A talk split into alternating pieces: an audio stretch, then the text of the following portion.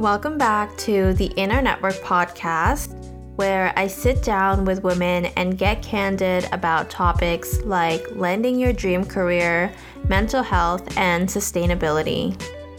I'm your host, Kyla Kablin, and today I'm joined by Azora Zoe. Azora is the founder of Goldune, an e commerce marketplace where you can find the best sustainable brands in home, lifestyle, and personal care all in one place. Before founding Goldune, Azora worked at e-com companies like Food 52 and BaubleBar. She's also an ex-New Yorker, maximalist, and solopreneur, and I'm so excited to be sharing today's episode during Earth Month. As always, I'll be leaving all of her links in the show notes, but in the meantime, I hope you enjoy the episode.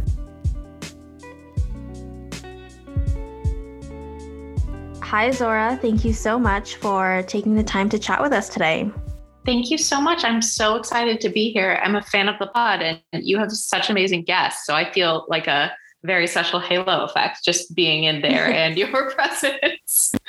Thank you. Thank you so much. Well, I'm so excited to chat with you because, um, you know, this month is Earth Month. So I'm really excited to be just diving into things with you. Um, but before we get started, I typically start my podcast off with either a game or a question, and I'm kind of trying something new. So for um, this podcast, I'd love to know what you're most looking forward to this week. Oh my gosh, that that is such a good question. I feel like in the before times, it probably would have been a dinner or an event or something.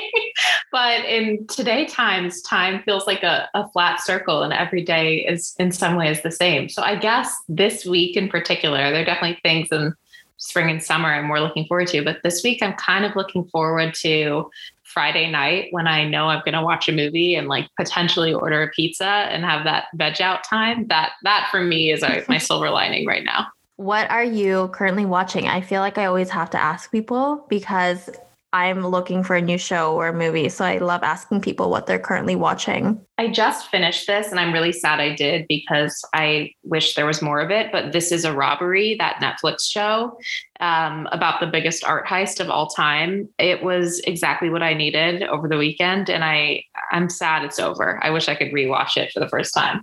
Oh my gosh. Well, I'm going to put that on my list because I have no plans this weekend whatsoever. So thank you. I'm definitely putting that on my list. Amazing. No, I highly recommend it, especially if you really want to get lost in something. There's only four episodes, so it's it's not going to consume your life, but like it's a great weekend project. Yeah, definitely. Well, I'll let you know how that goes. Um, but before we dive into you know everything just around sustainability in your company, I'd love to get you know a background of you, your career, and really just how you got started in the industry. Ooh, yeah, that's that's the money question. um, so I don't have a background in sustainability. Um, I think I, I, I, think it's tricky to really get your foot in the door unless you, you know, go to that Columbia program or you you have experience in environmental sciences. And I, I definitely didn't. And I will say I was a late bloomer um, as far as sustainability or thinking about the climate crisis goes, and it was it was not on my mind at all when I was in college. So I am always really impressed by folks who who have the foresight and you know the, the empathy and like care for the world when they're teens and, and can actually plan their career around that. But for me, it took a little longer. Um, I actually started my career in content and commerce, which is like a funny kind of like zeitgeisty business word right now. Which by that I mean to say, um, I worked at a company called Food 52. I worked in e-commerce before that, but uh, at Food 52, we did a really sort of interesting thing where we combined content around kitchen and cooking and food so recipes and you know long form writing about foodways and food heritage uh, alongside commerce. So like you could both, you know, read a recipe and then also buy the plate that you wanted to serve that recipe on. Uh, so I, I did a, a bunch of different things there. I was there for a long time, five or six years, but uh, I I both worked in ad sales, so I got my start in like content production and sponsored content and uh, client services, and also uh, on the e-commerce side of things. So launching a pop up, getting ready to launch our first brick and mortar. Um, so it was really interesting. It was a, a great sort of hybrid, getting your hands dirty at a, a fast growing startup type of opportunity, and not at all really that that related to sustainability beyond the fact that we did a little bit of dabbling in sustainable product development with products like uh, silicone straws or you know silicone lids that were intended to replace single-use plastic wrap. So I, would say my my journey to where i am now has been uh, somewhat windy one and definitely not uh, maybe by the book but but i think that's that's pretty on par with my personality. I, I wouldn't see it any other way for me. Would you say that you know your experience at Food 52, for example, really just gave you a lens into, you know, products that maybe weren't as sustainable. And like at what point did you realize that there is this gap in the market that you would really like to address? I think uh, it, it wasn't actually Food 52 that made me think about like wastefulness. I, I would say it was sort of the opposite. I really loved the work we did in sustainable product development there. And I had so much fun working with our head of product development and thinking about things like bio ink and, you know, what we were going to package something in.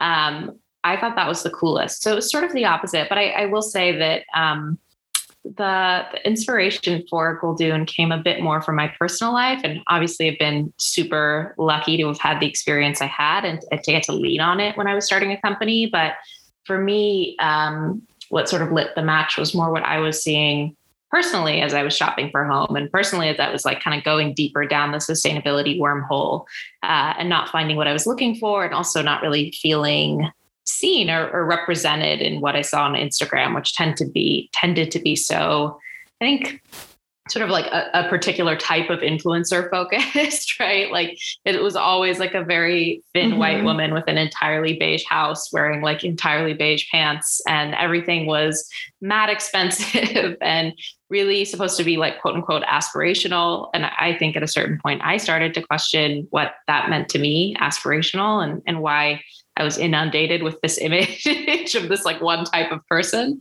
And then, of course, the other end of the spectrum is hardcore zero wasting, right? Where everything is, I think, pretty all or nothing and um, oftentimes super granola. And I think a little bit out of touch with just what a privilege it is to get to even think about living sustainably. So, so for me, those were two extremes, and I sort of fell in the middle. And when I looked at my friends and my coworkers and my family, we all kind of fell in the middle, like people who wanted to do better and be better, but didn't necessarily know where to begin or didn't see ourselves reflected in any of sort of the more popular narratives. So that's that's really what got me going. And obviously my my time at Food 52 was great fuel for that fire, but it wasn't necessarily anything about, you know, selling pots and pans or like beautiful things for home that got me thinking about it so much as uh, lack of representation. Yeah, definitely. Um, just in terms of you know Goldune and your company, for those listening that aren't you know as familiar, can you just take us through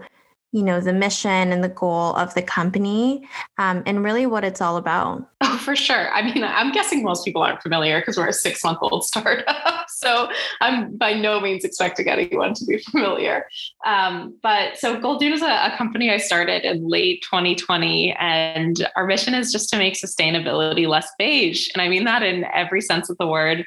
Um, i obviously gave you my my backstory about not not feeling like there was a not beige, not granola place for regular people to be curious and make mistakes and get involved and engaged with climate and sustainable living. And um, for me, that meant building a, an e commerce site and um, a home and life and personal care retailer that was focused on bringing some joy and some warmth and some color and brightness and vibrance to the sustainability space. And hopefully, you know, I, I started the business in 2020 and I was feeling like for some reason design was not yet like an important part of the conversation when folks were developing sustainable products right? Like i was hoping that by 2020 kind of design and sustainability would catch up and meet in the middle. And for some reason that still felt like a tall order. So really focusing on things that are, you know, as as handsome and as functional as their non-sustainable counterparts. So again, it's it's a privilege and it shouldn't really feel like a sacrifice if you're gonna, you know, pick a sustainable option over something else. But yeah, that that's us. I, I think for me, as I mentioned, inclusivity was really important to me. And so what we've done is we've sort of built it into our business model. So we are sort of the, the way we structure our um, brand partnerships and the brands that we work with right now. I think at this like present moment, though this is always on our site, so you can check it at any time. Um, I believe the breakout is like 77% of our brands are women led and 42% are BIPOC led. And we're trying to make sure that we're well over 50% by June but yeah, for, for me, inclusivity and intersectionality were also really, really important parts of the sustainability conversation that felt like they were missing from modern retail. And that's so inspiring too to hear, you know, those stats because you don't see that very often. And I really just love, you know, the mission of the company. And I'm so curious too in terms of launching because you mentioned it's a six month old startup so you launched during the pandemic. Was there a moment during the past year where you found that it was easier to transition and sort of adapt to a sustainable lifestyle? Because I just feel like if, you know, this were back in, you know, 2018 or 2019, everybody, you know, is living in the moment and doing the hustle and bustle. And sometimes it's hard to start to adapt that sustainable lifestyle. So, would you say it was easier during the past year as everybody was kind of at home and really was able to take time to be mindful about what they were using?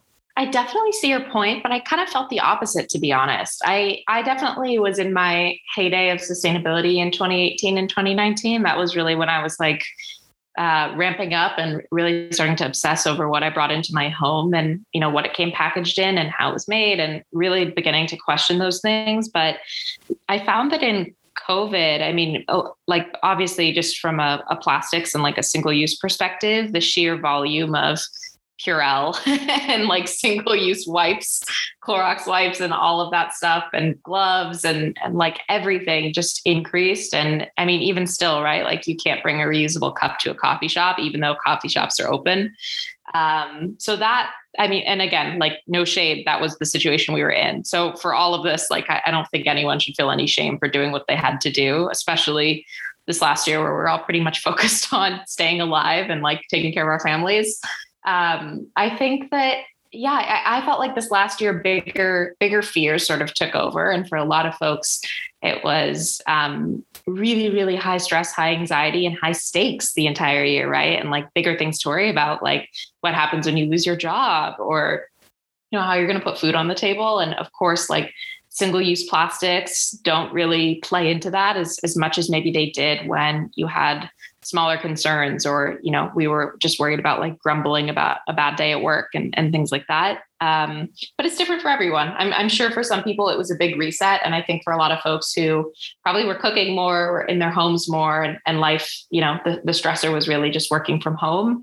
I think definitely i'm sure that people took a look at their kitchens and were like hey wait this thing might be really wasteful. But i think for me at least um, I also moved and, and was displaced. And so I'm, I'm like still a little out of my element. I, I think a lot of people are, but I'm super hopeful and I think pretty excited for 2021 and um, how we can push the convo forward and hopefully also think outside the box and, and do newer and better things instead of, you know, trying to quote unquote like go back to normal. Right. Yeah. And I can totally see, you know, where you're coming from in terms of, you know, aspects of COVID and the pandemic not being sustainable, um, it's crazy how many masks I've seen on the oh, street. Oh, yeah. And it's so upsetting. But um, hopefully, there is that silver lining of people are a little bit more mindful of, you know, what they are using on an everyday basis. I kind of want to take it back a little bit to your personal sustainable um, sustainability journey because I know you'd mentioned just a little bit about how it led you to starting the company, but your journey specifically, how long you know has it been since you really just addressed sustainability and started that research and started that education? And where would you say you are now? you know, not that long. like it, it's crazy how quarantine makes everything happen in warp speed. So, full transparency, like I had the idea for the business in May and like started it in June and we launched in October. So, I can't by any means say that I've been planning this for like five years at all. This hasn't even been like a, a big thing in my mind for even five years. But what I will say is, I feel like when it hits you, it hits you pretty hard. And for me, you know, I, I guess I started like through the lens of personal consumption. I actually found my way to sustainability through clean beauty and thinking a lot about packaging and refills, and then being really interested in and curious about like refill technology and you know what happens when you buy a refillable mascara or like a refillable eyeshadow palette. And that's actually what got me thinking which is kind of like feels silly to me because i've never been a makeup person either but sure enough those two things became big for me. And um, that's really what got me starting to think about my home. And i think from there once i started to think about you know initially it just it was just plastic and i, I was just like ooh plastic bad other things good. Mm-hmm. over time i realized that that was also not really true and that was also actually not where we were at. And thank thankfully like that sort of opened the door to more reading and actually thinking about the climate crisis and not just i guess like for lack of a better word the plastic crisis and and thinking sort of beyond the scope of like trash or you know the vague messaging we get around polar bears and like ice caps melting and uh, actually starting to do some reading and some learning and some understanding about where we're at. And I, I, think that might be, to me, honestly, like that's the tricky part. It's not uh, swapping out your toilet paper or buying reusable paper towels. It's how you sort of open the door to think both make time and bandwidth to actually understand the scope of the climate crisis and then also what's happening in the world, right? Like where we're at on fixing it. Because I, I, think that's the other daunting thing for me. Was like, okay, I've, I've read some books. I'm starting to understand exactly what the issues are and the scope and the vastness of the issues and how they're playing out around the world. But where where is the world solving this? Because right. for me, and I, I don't want to ever kid anyone this as a business owner either, like what sponges you buy and, and bet, buying a better sponge or like plastic free sponge is not going to stop the climate crisis. And eh, it would be so nice and easy if we could fix the climate crisis with like quote unquote conscious capitalism, but um, we can't at all. And I, I, don't want people to be misled into thinking that we can. It's certainly a great thing to do if you can, and we should all, to the extent that we can, care about you know our place in the crisis and our, our place in the cause and effect of what we buy and what we send to landfill and all of that stuff. But at the end of the day, what it, it really is going to take is like activism and engagement and um, holding governments accountable, right? So for me, the daunting part was like, okay, who's handling this? Where can I find them? Like, what do I do? what should I pay attention to? And to be honest, I, I know some of those things, but they change every day. And I'm, I'm still constantly reckoning with like, okay, what's the next step, right? Like, what's the climate plan? What's the Green New Deal? Like, where are we at on the Paris Agreement? And I think that's super overwhelming and challenging, especially for folks who are just even beginning to consider this stuff, which I, I, think is a lot of people. And I think in the next few years, a lot of people who still haven't even begun to consider it will start. Mm-hmm. So for us at Goldune, the goal and, and what we think about is really like, okay, shopping sustainably, one, won't solve the climate crisis, but two, it's not accessible to everybody. It's ultimately a huge, huge privilege. And how can we use our, our platform and our POV, which is, of course, like judgment free and shame free and really colorful and welcoming, um, how can we use that to make as many free resources or as much free content as we can so that we can make at least digesting or understanding the scope of the climate crisis a little bit easier and less daunting and more welcoming for folks. If, if that's the very least we do, I'll be a happy camper.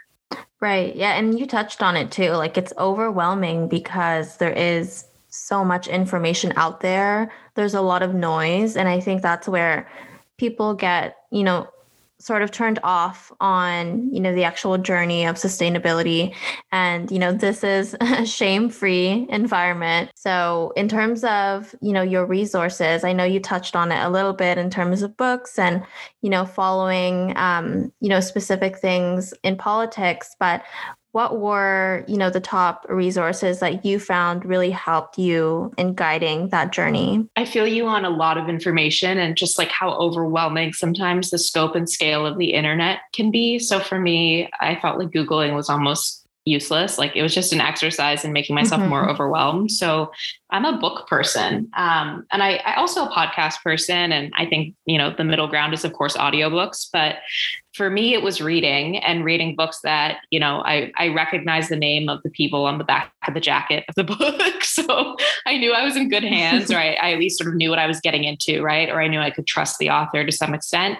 And um, yeah, I really recommend starting with a book. Like it's just so much easier than taking on uh, the task of a grand self education online.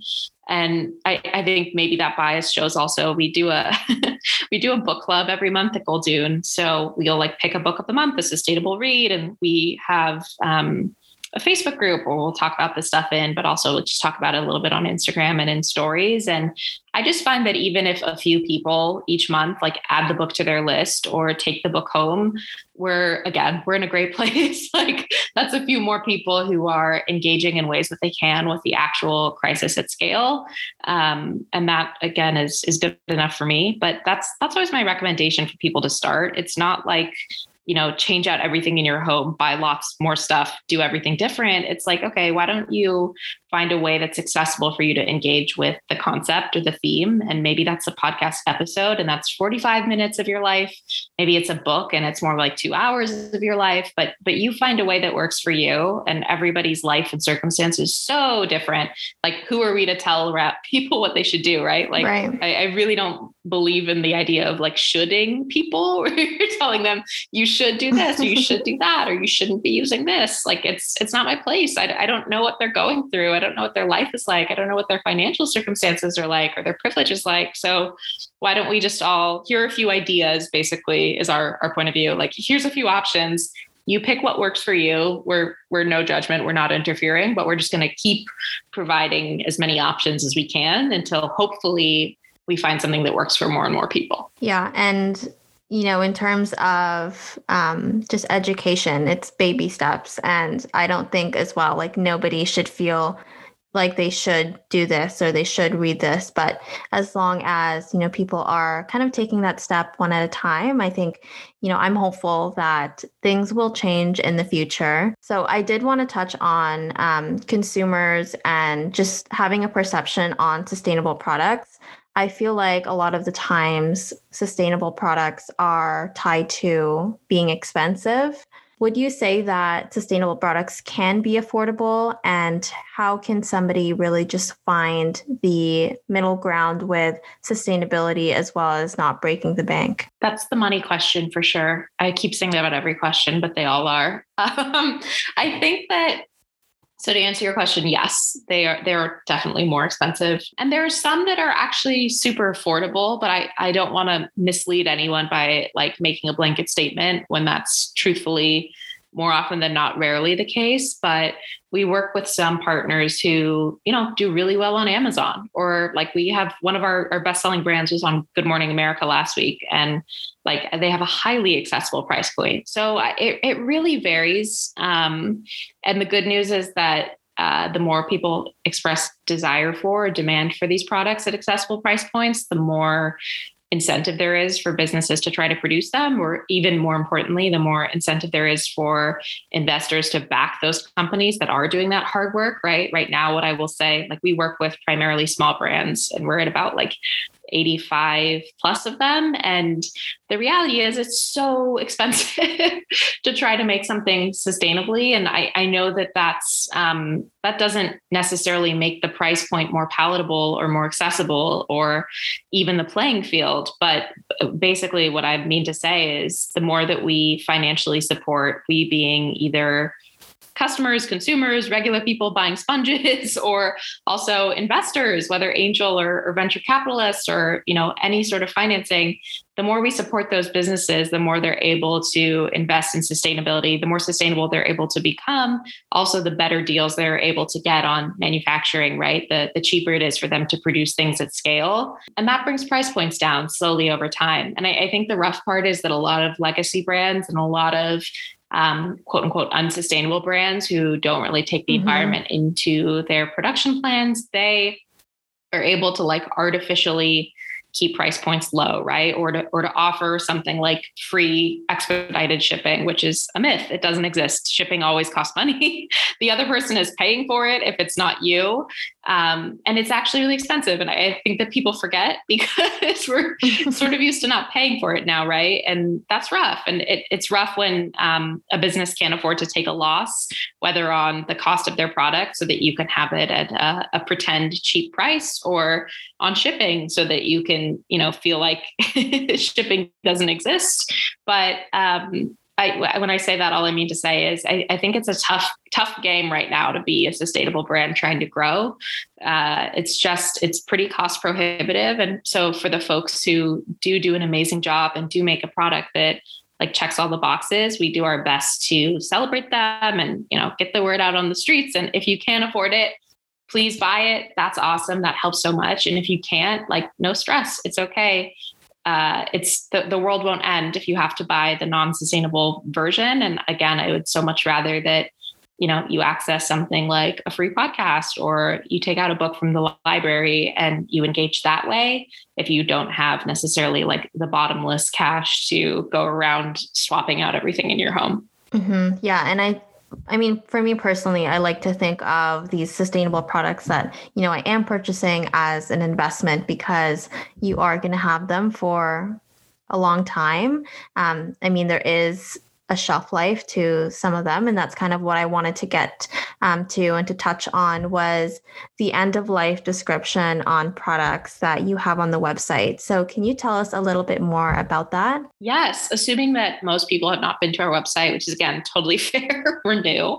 Um, on each product page on our site we actually have a little well we, we have two things that i think are kind of interesting and different. The first is we have a sustainability spectrum. So it's like a little thermometer, basically, a little barometer, if you will, um, that gives you a sense of where we think it falls, it being the product on the sustainability spectrum. And we decided that we we actually think sustainability is less binary than it appears. It's more of a spectrum. So um, as much as we'd like to oversimplify things into like plastic bad, glass good, the reality is that that's usually not the case. And there's actually a lot of nuance to these things. And there's also a lot of nuance to measuring the impact of products, right? So, like, it's kind of apples and oranges. So, what we do is we make a spectrum. We do all of that homework behind the scenes of vetting, of getting certifications and accreditations for products, of understanding where and how they're made with what kind of energy what kind of packaging where you know the raw product or raw ingredients are sourced all of that we do and we definitely include as much of that information as we're able to in a product description but what we also do is just big and bold and colorfully at the top of the page we just give you a sense of where it ranks on the sustainability spectrum so everything on our site is sustainable but definitely some products are more so than others. And this is a really quick visual indicator. If you're torn between a few things or you're just curious, you you now can get a gut read really quickly on um, just how sustainable something is.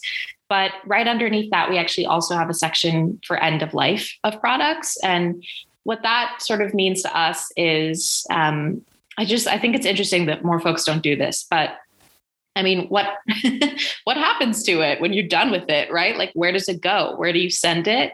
Um, and I, I think it's really interesting that brands spend so much money to sell you stuff and then take very little responsibility for that stuff when the you know it's in your hands right like they're offloading it at scale and i get it that's the point of selling stuff is you don't want to keep it and you don't want to take on the financial liability for what happens next when the customer is done using it or if it breaks or if it's time to throw it away. And um, you know it's it's hard as a small business. I wish that like we could take everything back at all stages of life always and like we had a magical recycling machine that could make it into the next product. But the reality is we don't. So instead, we do our very best to tell you how to responsibly dispose of something. So does it need to go to landfill? What does it ship to you in? How do you dispose of the packaging? Does it need to be recycled? Can it be composted? Those are all the questions we answer on every single page under the end of life section so that you have you know no lingering doubts about what to do with a package when it arrives or even you know what to do with the packing peanuts. Like are they water soluble or are they like made of corn? Do they need to go in the trash and get sent to landfill where they'll biodegrade? We answer all of those questions and we also for earth month rolled out a new program that i'm, I'm pretty excited about. So now we're able to actually, I talked about a magical recycling machine. we still don't have one, but we're able to reclaim basically a certain collection of products from our customers that we've labeled circular and we'll take them back when folks are done with them and we'll give you store credit in exchange for sending back you know the sheets or the robe or the napkins you don't want anymore. And we will upcycle those into new material or new products or we will responsibly dispose of them in a way that doesn't harm the planet. So i'm, I'm super proud of that. And we added a bunch more products to that um, that collection this month. Yeah, and I mean, you definitely should be because that's such an amazing concept, and just everything that you're doing is so amazing, and I love it. Thank you. That is so nice of you.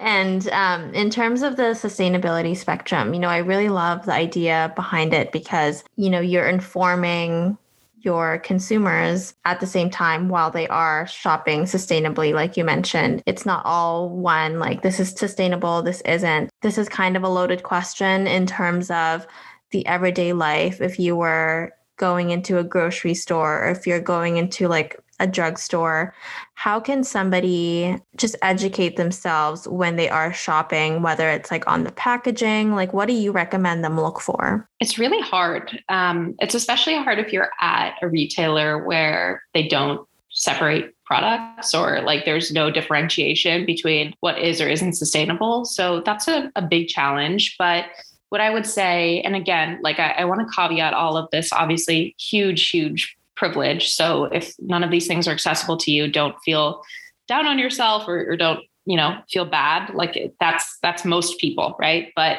if you can i think food wise um, picking something uh, this sounds like a little i know this is overplayed. Like people say this all the time. So i i'm aware that i sound like a trope but shopping local or uh, hitting a farmers market is always the best option for food. If you can't do that if there are csas or I feel like a lot of time there are like, especially in COVID, kind of like local farm boxes or, or things like that. Obviously, not everywhere, especially not in food deserts. But um, if you live in a coastal area or on either coast of the US, there are certainly a lot of those programs in New York and California. And then also, I think if not that, there's some some options like imperfect foods or misfits market where you can get products that might not have otherwise made it to shelves those are all really great options but if you're just like at your local target and you're trying to decide target i mean i mean like these retailers are doing a better job of carrying some of these products i would say don't just focus on what is packaged in i know that's the easy thing but um,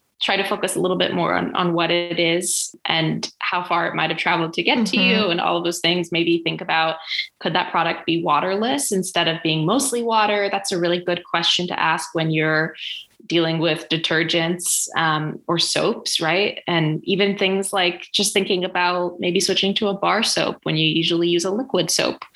That's a really, really easy one that typically doesn't actually cost as much. But again, I, I admit it's pretty hard if you don't have a rubric or a guideline or the retailer's not holding your hand through it. And I, I think that's part of my frustration that led me to want to be the retailer that would hold your hand through it. yeah, no, definitely. And I feel like a lot of those questions too aren't on the packaging. And yeah, you know, if a company's not sustainable, they're not gonna say any of that. So of course. Yeah. So it's it's difficult. And you know, that's why, you know, we look to your company and to you and people that are in you know the in the industry and that are knowledgeable so i really you know i really love that we're um, touching on all of these subjects I feel like I'm just hitting you with the loaded questions, but here's another one.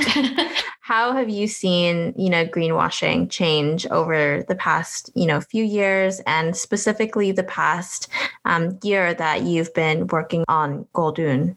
Oh, good question. I it used to really bother me. It bothers me less now, which is kind of funny. I think now I, I work with so many different sustainable businesses and I've vetted so, so many more or connected with so so many more where it ultimately didn't work out um, that my my perception has changed i sort of i used to be like a little angrier or more tough on brands and now i, I feel like almost I don't know if I feel more empathy because now I own a business, and that's probably why. But also, I think because I know just how how hard it is um, and how financially hard it is to pull all of this off. And it does take, like, privilege is the word of the hour, but it does take a certain level of privilege to either have access to the money to do that up front or to, you know, the types of institutional funding that allow businesses to be more sustainable.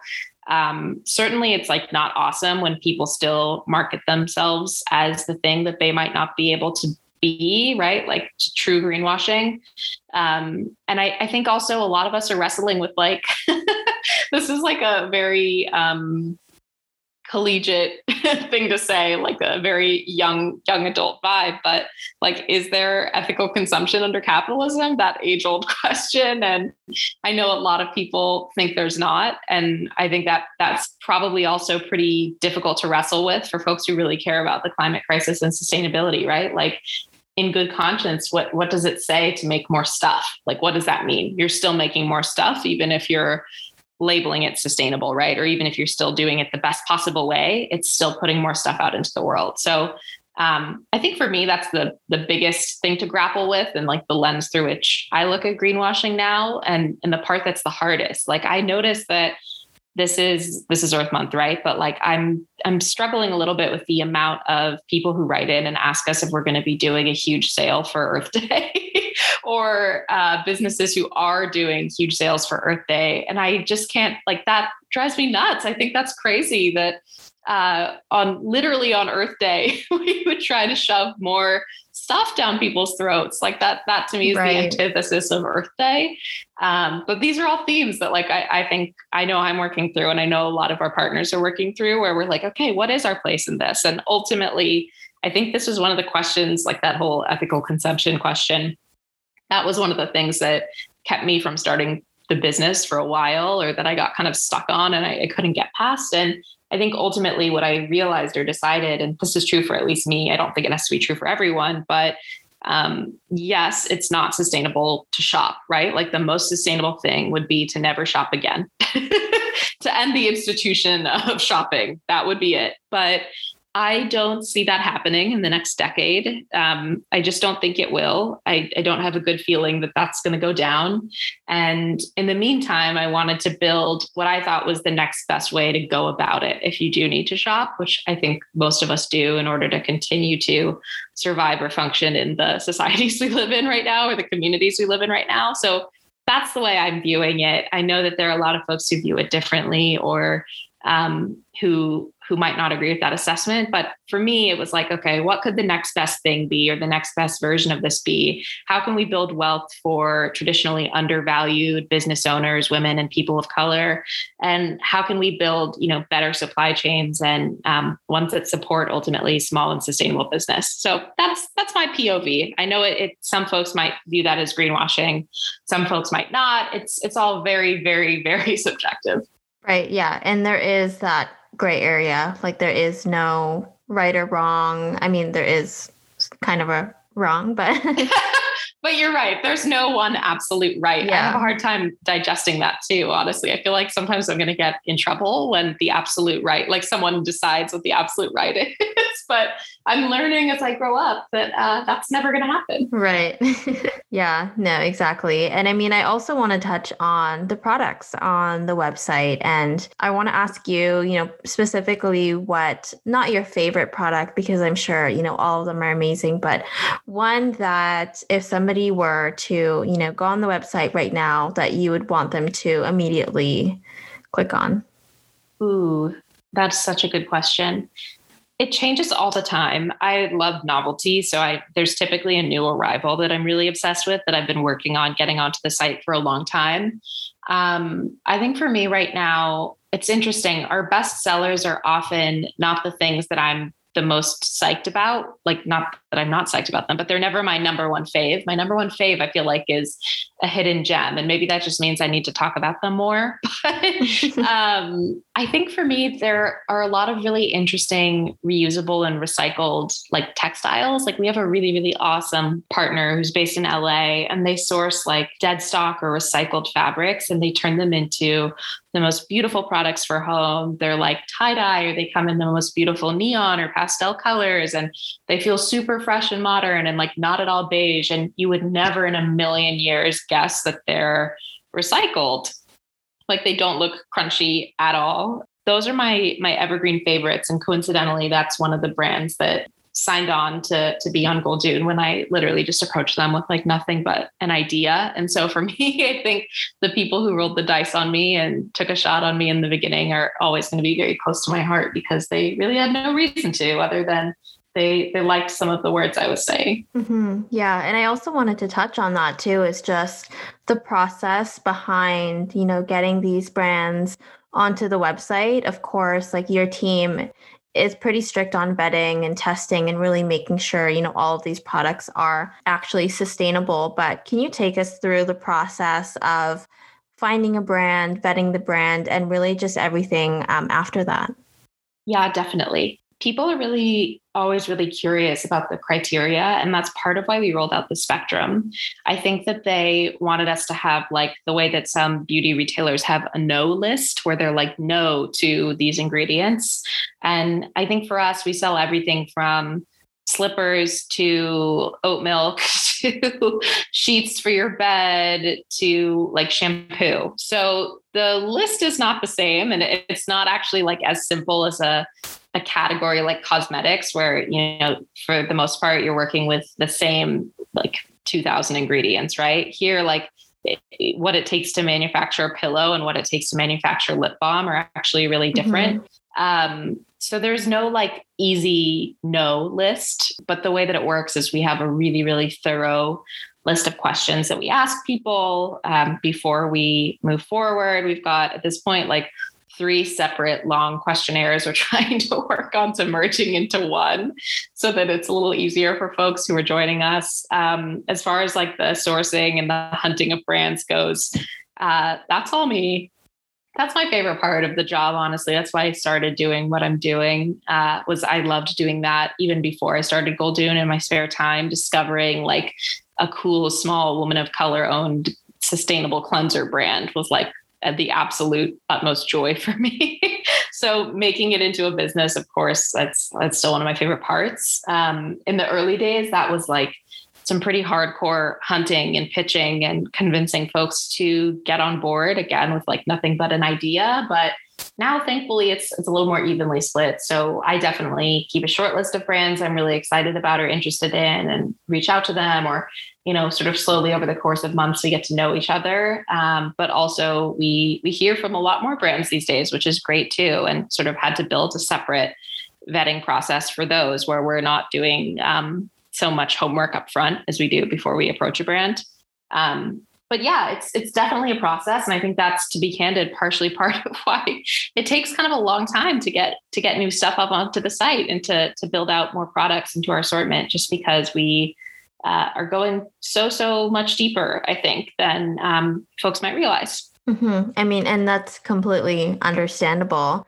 Um, that you know, it does take a long time to you know vet these products, but at the same time, like it's worth it. And I'm sure, you know, people and shoppers um, you know appreciate that appreciate that you're not launching a product so quickly because there is that thoughtfulness behind it. Totally. Thank you. I definitely hope so. I'm sure that nobody is sitting at home like refreshing their phone wondering why we don't have more shampoo but i know i so it's partially that whole like hang up in your head when it's your own baby thing. Yeah, yeah, definitely.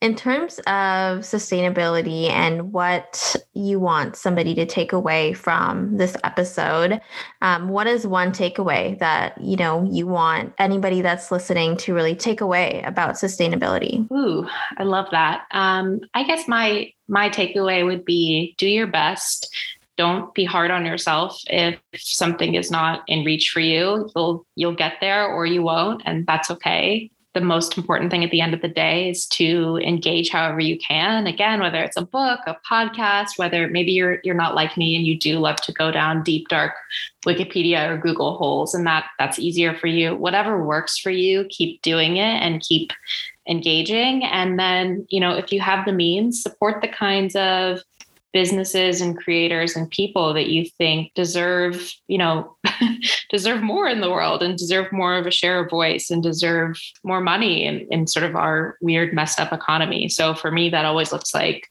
small, sustainable women and BIPOC owned businesses. And, and that's where I gravitate towards. And maybe that means something different to you, but pick that, pick that cause or find that retailer, find those brands that like really are emblematic of what you want the world to be and uh, support them however you can whenever you can and if you can't afford to shop their stuff then you can still always engage with their content or things like that or share them with friends and there's there's lots of different ways to take part in sort of shifting towards a more sustainable retail model or a more sustainable political model um, no matter you know who you are or where you're at in the world.